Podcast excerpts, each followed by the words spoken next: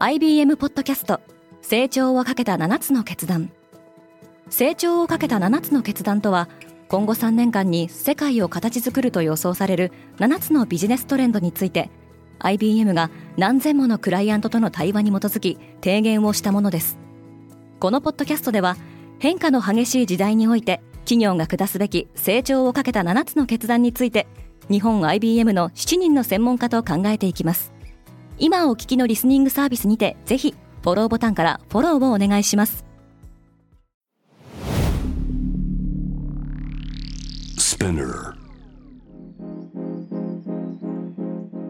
おはようございます。荻野かなです。2月6日月曜日世界で今起きていること。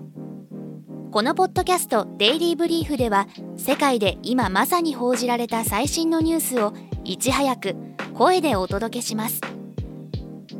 ただいまリスナーアンケートを実施中。詳細は概要欄に記載しています。デイリーブリーフリスナーの皆様からのご意見ご感想をお待ちしております。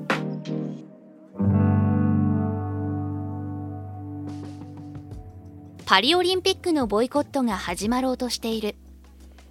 2024年のパリオリンピック開催に際して IOC 国際オリンピック委員会はロシアやベラルーシの選手の大会復帰を検討しているとしています。これに対しポーランドとバルト三国は共同で IOC の方針を批判しています。ポーランドのカミルスポーツ観光大臣はイギリスやアメリカカナダを含む最大40カ国が大会をボイコットする可能性があると述べています。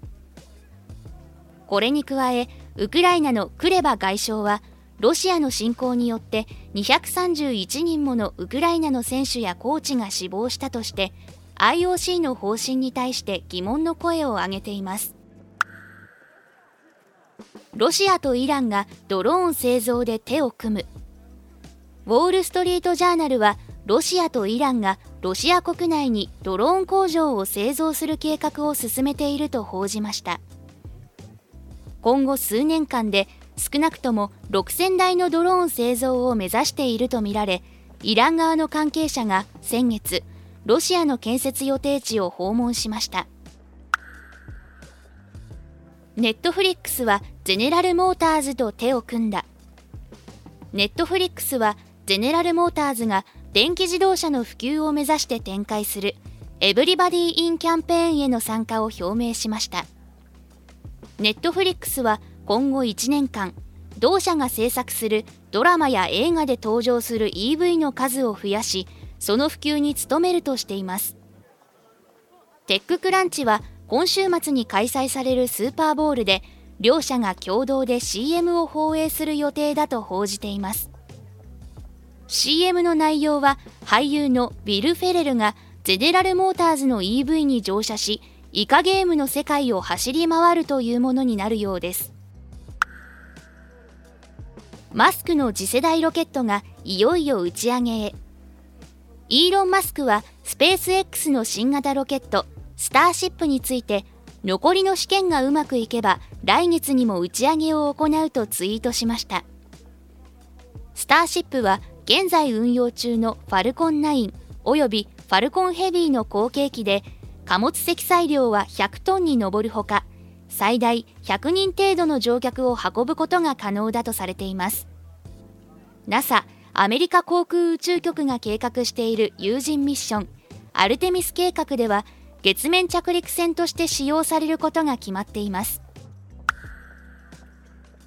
今週に予定されている決算発表は今週決算発表を予定している企業はウーバーテクノロジーズやボルトディズニー、ペプシコなどです。先週はアップルやアマゾンなどのビッグテックの低調な業績が明らかとなりましたが、今週に予定されている決算発表も依然として厳しい結果が見込まれています。今、世界で起きているニュースをいち早く受け取りたい方は、Spotify、Apple Podcast、Amazon Music などでぜひデイリーブリーフをフォローしてくださいね。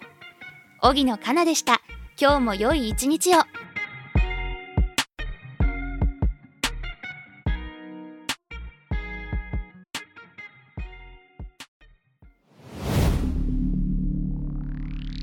Spinner Everyone, I'm your boss Mila and Reiko 長谷川ミラと佐藤真子にシュレイコの2人でお送りしている東京ヤングバス。同世代で共有したい情報や悩み私たちが感じる社会への違和感などシェアしています。毎週月曜にスペナーも通じてニューエピソードを配信中。メッセージは番組概要欄のメッセージフォームからお願いします。東京ヤングバス聞いてね。バイ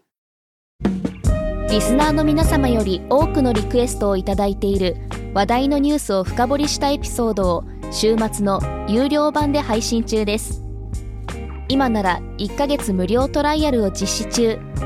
詳細は概要欄に記載しています。この機会にぜひ聞いてみてくださいね。感想ご意見もお待ちしています。